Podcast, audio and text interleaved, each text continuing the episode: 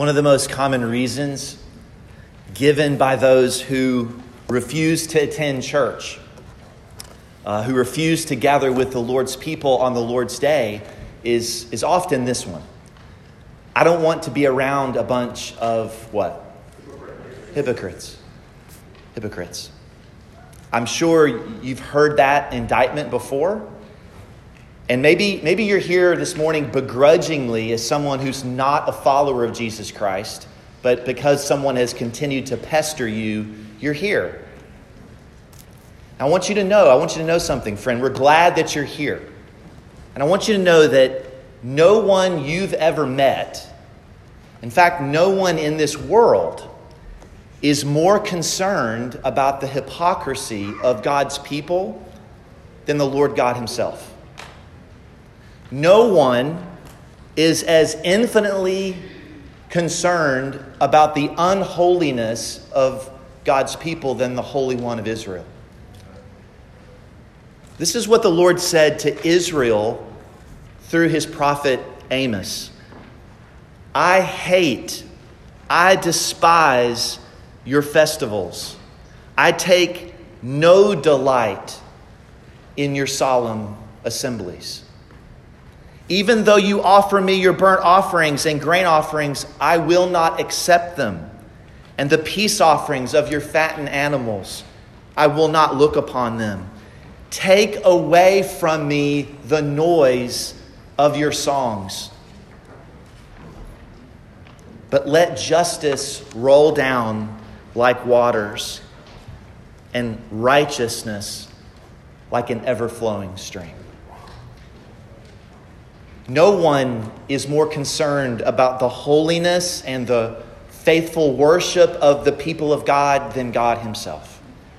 And there's no portion of the scriptures that inform and inspire true worship than the book of Psalms. There's no part of the Bible that helps inform us and form us as worshipers of the true and living God than the book of Psalms.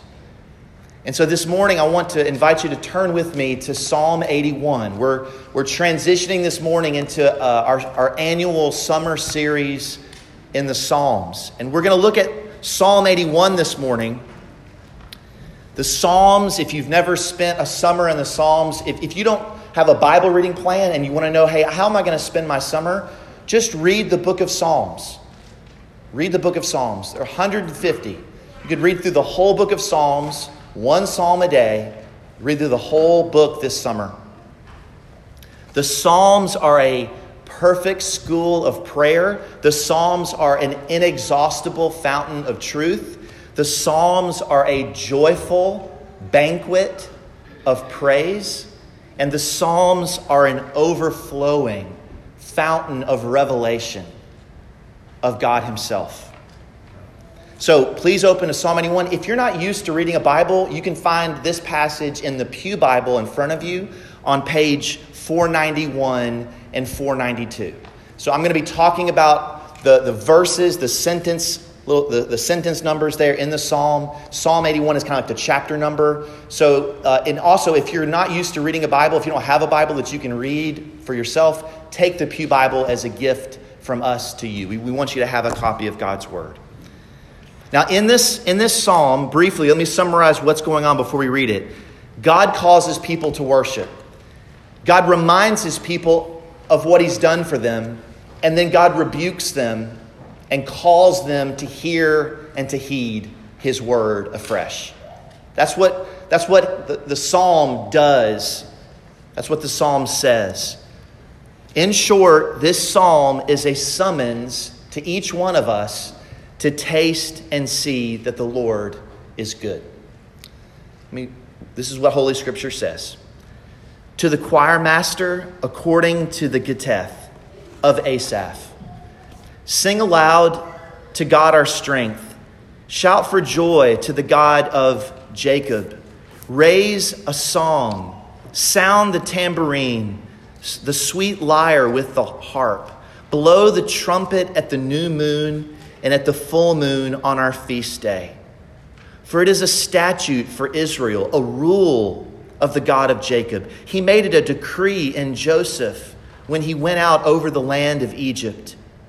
I hear a language I had not known. I relieved your shoulder of the burden. Your hands were freed from the basket. In distress, you called, and I delivered you. I answered you in the secret place of thunder. I tested you at the waters of Meribah, Selah. Hear, O my people, while I admonish you. O Israel, if you would but listen to me, there shall be no strange God among you. You shall not bow down to a foreign God. I am the Lord your God who brought you up out of the land of Egypt. Open your mouth wide, and I will fill it. But my people did not listen to my voice. Israel would not submit to me. So I gave them over to their stubborn hearts to follow their own counsels. Oh, that my people would listen to me, that Israel would walk in my ways. I would soon subdue their enemies and turn my hand against their foes. Those who hate the Lord would cringe before him and their fate would last forever. But he would feed you with the finest of the wheat and with honey from the rock. I would satisfy you. Let's pray one more time. Our gracious God and Father, open our eyes now that we might behold wonderful things in your beautiful word. And what we know not, please teach us. What we have not, please give us. And what we are not, please make us. All for the glory and praise of your dearly beloved Son, who lives with you and who reigns with you, together with the Holy Spirit. One God forever blessed and forever praised. Amen. Amen. Amen. Our outline, our expositional outline of this psalm consists of only three words. If you're a note taker, here it is Number one, rejoice. Number two, remember. Number three, repent. Number one, rejoice, verses 1 to 3. Rejoice, verses 1 to 3. Number two, remember, verses 4 to 7. Verses 4 to 7. Rejoice, remember, and then verses 8 to 16, repent. Rejoice, remember, repent. And my prayer is that as we walk through this psalm together, the Lord will not only cause our hearts to rejoice and remember what He's done for us in Christ and cause us to repent because of His kindness, but He would prepare us to celebrate all of these things as we partake of the Lord's Supper at the conclusion of our time. Number one, rejoice. In verses 1 to 3, you'll notice that God's people are summoned to rejoice. You'll notice the, the, the, the, writer of this psalm, if you look at your Bible, it says to the choir master according to the Gittith, and then here's the author of Asaph. Do you see that? If you've read your Bible, you read your Old Testament, Asaph was kind of like the worship leader for David's in, in David's lifetime. So we read in, in 1 Chronicles 16 David appointed some of the Levites to be ministers before the ark of the Lord, and they were to invoke and to thank and to praise the Lord, the God of Israel. And then we're told Asaph was the chief. He was kind of the head worship leader as a Levite during David's ministry. He was also there at the dedication, leading the worship at the dedication of Solomon's temple. Asaph wrote several psalms. He wrote 12 psalms. If you look in your Bible, Psalm 73 down to verse 83, or Psalm 83, those are kind of like his greatest hits. Okay? So we're looking at one of Asaph's greatest hits this morning. I want you to just make, make a few brief observations about these opening verses. These are very obvious, very clear. Everybody can see this. Verse, the first thing you notice is these are really loud verses. They're loud. Sing aloud, shout for joy, raise a song. And then the, the, the praise band comes in. Sound the tambourine, the sweet lyre with the harp, blow the what? Trumpet. These are this is not this is not worshiping with a piece of paper over your mouth like this. This is loud. This is joyful. Many years ago, I was serving in a church where uh, one of the dear sisters would often bring a tambourine in her purse. And when the Spirit led, in a, if it was a hymn she really liked, all of a sudden, tambourine comes out and you start hearing the tambourine in the service. It was great. She was expressing the joy of the Lord. These are, second, notice these are happy verses. You notice the tone of this is joyful. Shout for joy to the God of Jacob. This is a call to rejoice. These verses are supposed to put a smile on your face. Notice what it says. What is fueling all this happy praise of the Lord? Answer simply God Himself. Look, sing aloud, notice, to God our strength to shout for joy to the God of Jacob. Friend, you may have arrived here this morning as a weary and weak, wounded Christian. And what this verse reminds you is the Lord your God is your strength. He's your strength. He is your God. You don't have to be strong. He can be strong. He is your strength. And having God, the God of Jacob, as your strength ought to cause weak and weary sinners to rejoice with a smile on our face. Charles Spurgeon commented on this verse and said this quote, he says, It is regretted that some of the modern singing frightens our congregation from joining lustily in the hymns. Not even sure what that means. I guess people weren't singing loud enough. But then he says this Let no Christian be silent, for this God is our God. If you have this God as your God, you always have a reason to rejoice, even when you're walking through the valley of the shadow of death. Third observation these verses are full of plural or corporate commands. This isn't intended to simply be an individualistic type uh, rejoicing. Verse 1, it's given to the whole congregation. Verse 2 is given directly to the Levites. They were the, the temple singers um, in the courts. Verse 3 is given to the priests. They were the ones appointed by God to blow the trumpet, to blow the trumpet for the feasts of Israel. Now, you know what that word, you've heard that word trumpet before. It's, it's a shofar, it's one of those ram's horns that they would use for the feast. We see that in verse 3. Blow the trumpet at the new moon, at the full moon on our feast day.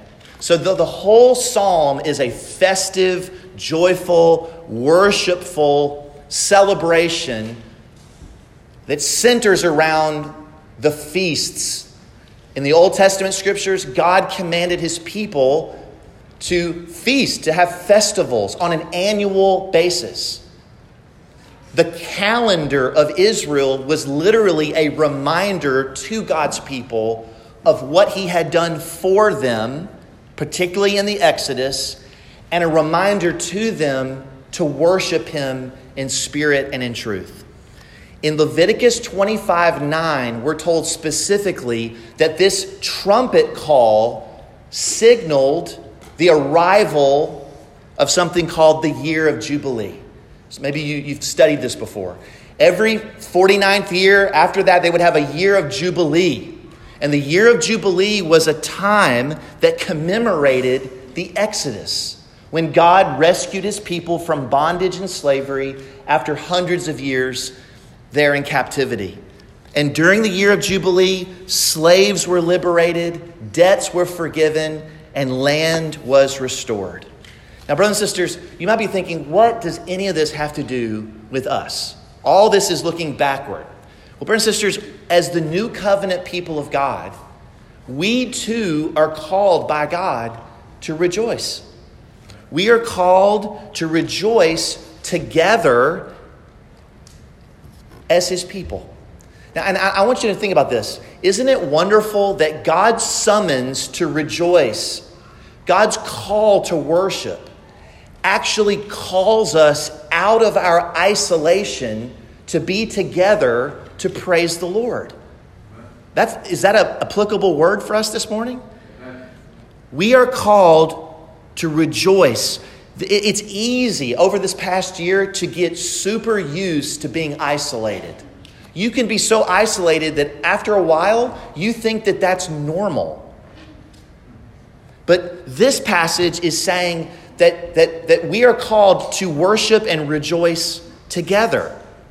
So, whatever, whatever fearful concerns, whatever, whatever uh, challenges that get in the way of coming together to worship the Lord, this psalm is calling us by His grace and for His glory to celebrate all that He has done for us in Christ. If we are in Christ, there is something better than Jubilee that we have in the gospel. Christ, our Passover lamb, has purchased us by his blood. There's a, a, friend of mine who wrote a book on corporate worship named Matt Merker, and he says this. And I want you to hear, as I share this, hear all of the, the, the language of worship and how it unifies us.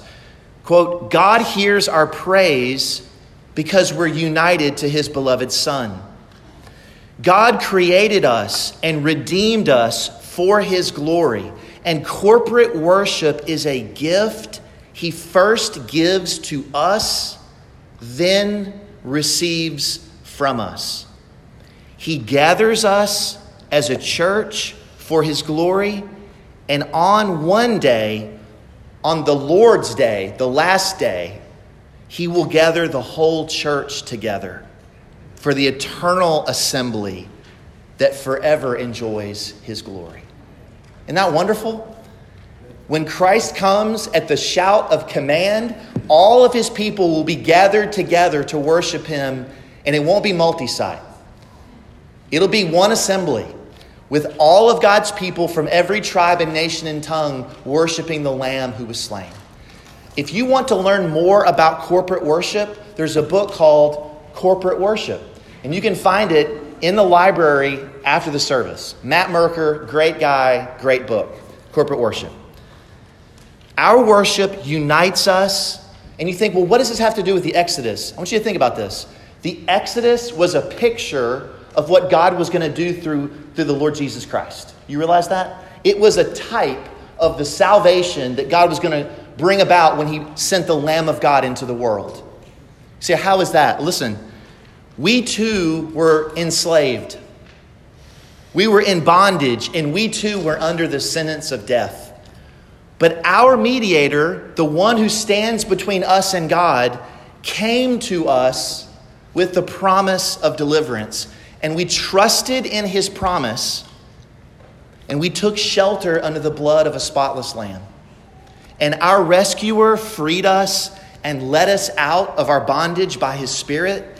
And now, because of his grace and mercy, because of his faithfulness to his promises, we have God living in our midst. And He has spoken His holy word to us. And He is leading us together through the wilderness of this world. And we are following Him by faith, step by step, on our way to the promised land, to our true country, and to our everlasting home. We are a people who are worshiping our way to glory.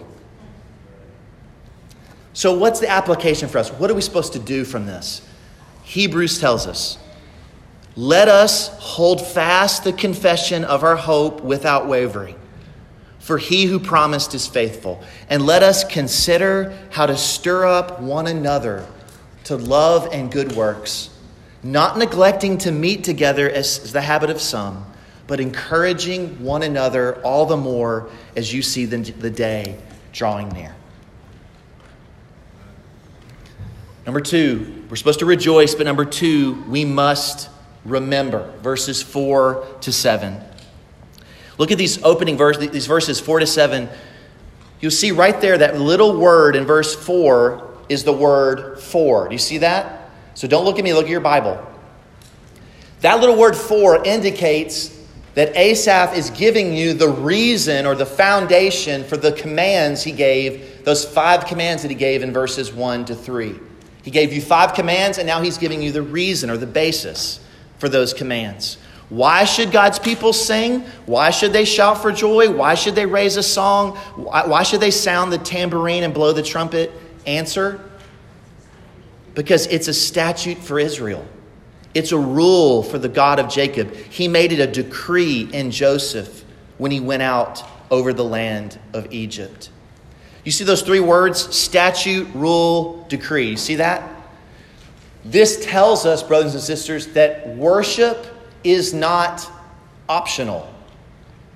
It's not something you can just say, well, you know, it's not a big deal. No. Corporate worship is not optional. Corporate worship is a divine obligation. It's a statute, it's a rule, it's a decree. Now, I have to write things down. I don't know about you, I have to write things down for me to remember them. I carry around a little notebook in my pocket like this. And if I don't write stuff down, it doesn't get done. I forget it. I don't know about you, I, I have to write things down. Now, God's people in the Old Testament are very forgetful, aren't they? They're very forgetful. That's why one of the most common commands the Lord gives to his people in the Torah is remember.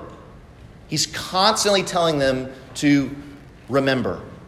And because he loves his people so much, he doesn't just tell them, he has Moses write down not only that they should remember, but exactly what they should remember.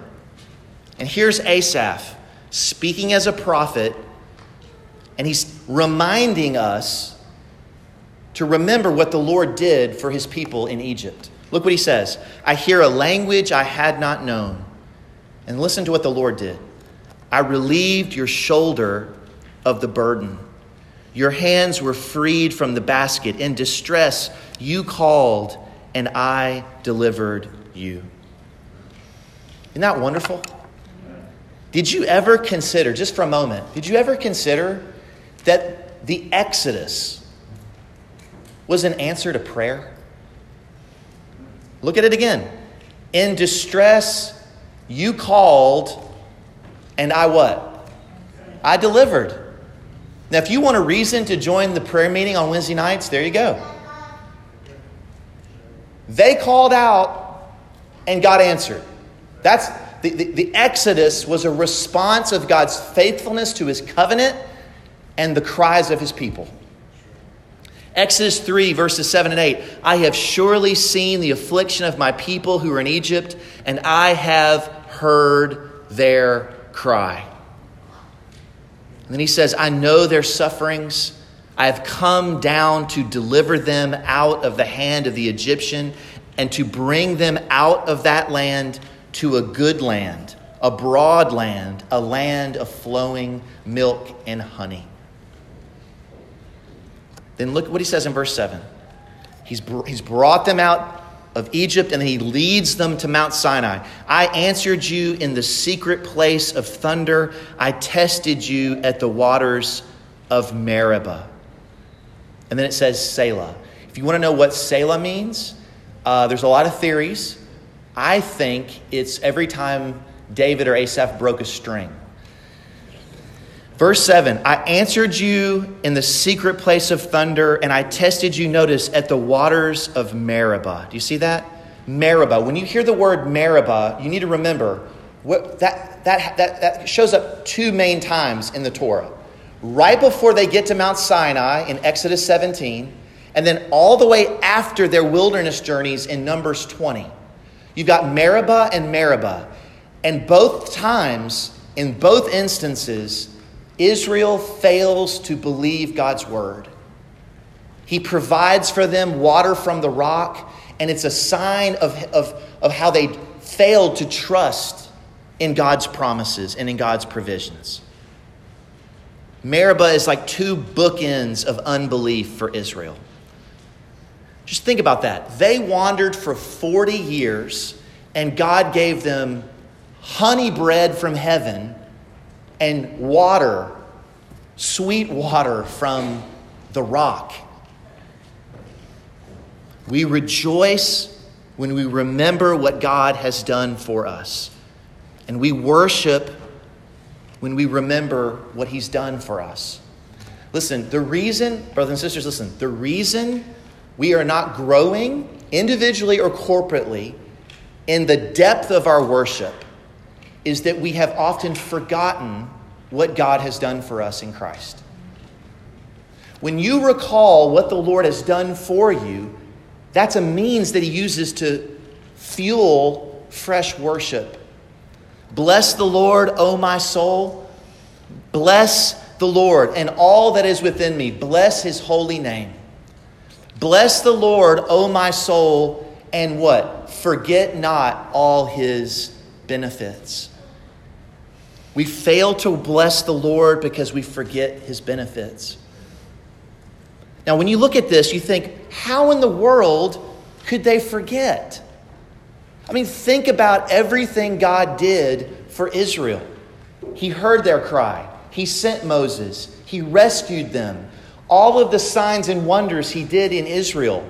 He led them out of Egypt. They plundered the Egyptians. They crossed the Red Sea on dry land. He led them to Sinai. And yet the psalmist is saying, you need to remember this stuff. And you ask yourself, well, wait a second. What did Paul tell us in 1 Corinthians 10? Before we quickly judge Israel for being, for being forgetful, what did God say to Israel? What did God say to us in 1 Corinthians? Paul writes this concerning these things. Paul says, Now these things took place as examples for us, that we might not desire evil as they did. Now, these things happened to them as an example, but they were written down for our instruction. Therefore, my beloved, flee from idolatry. Our sisters, we need to be reminded of these things because we are a forgetful people.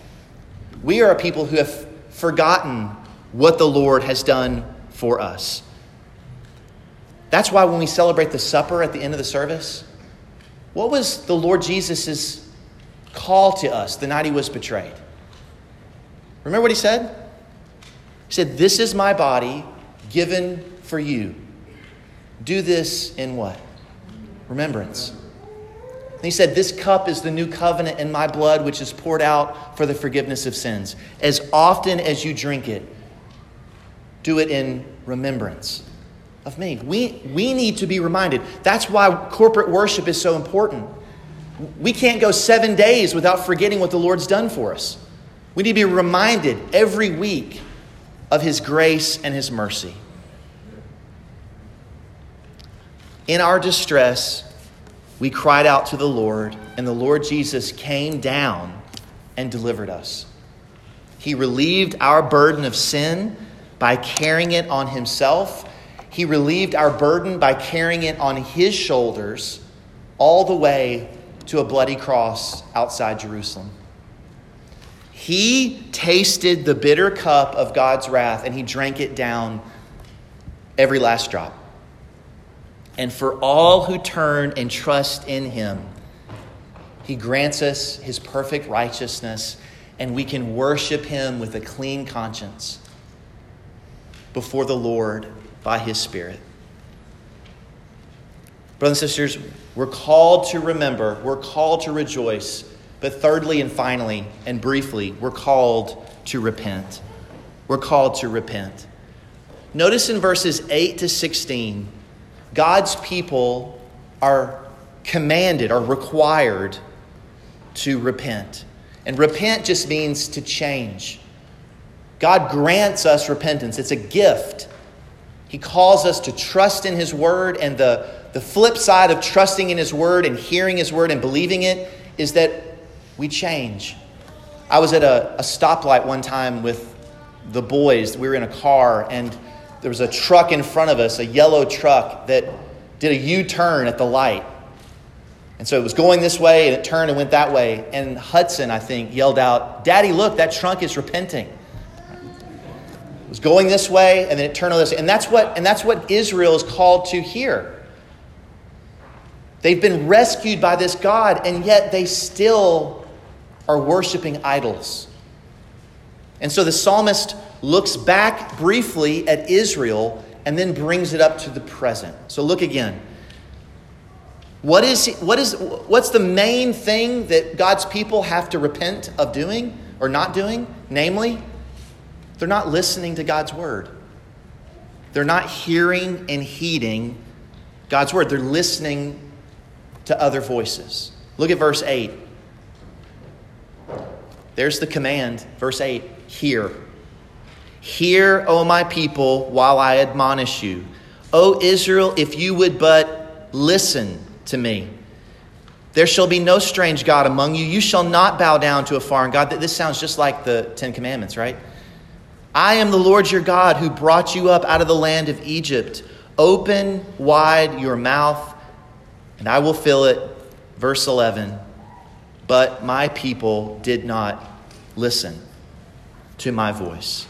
Israel would not submit to me.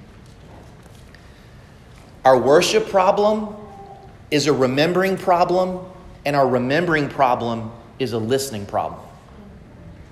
Let me go to that again. Our worship problem is a remembering problem, and our remembering problem stems from a listening problem. We are, listen, I don't know how many of you parents catechize your children. By catechize, I mean you're teaching them Christian doctrine. If we don't catechize each other in the church, do you realize we only get time together like an hour and a half one time a week? You are being catechized constantly by the world. You're being catechized all the time. And so you will be shaped by the voices that you listen to. And what this passage is teaching us is that even God's people can fail to listen to hear and to heed God's word. Our worship problem ultimately is a listening problem. And here's the scariest verse in the whole psalm. So if you're, if you're asleep, wake up. Look at verse 12. So, how does God respond? So I gave them over to their stubborn hearts to follow their own counsels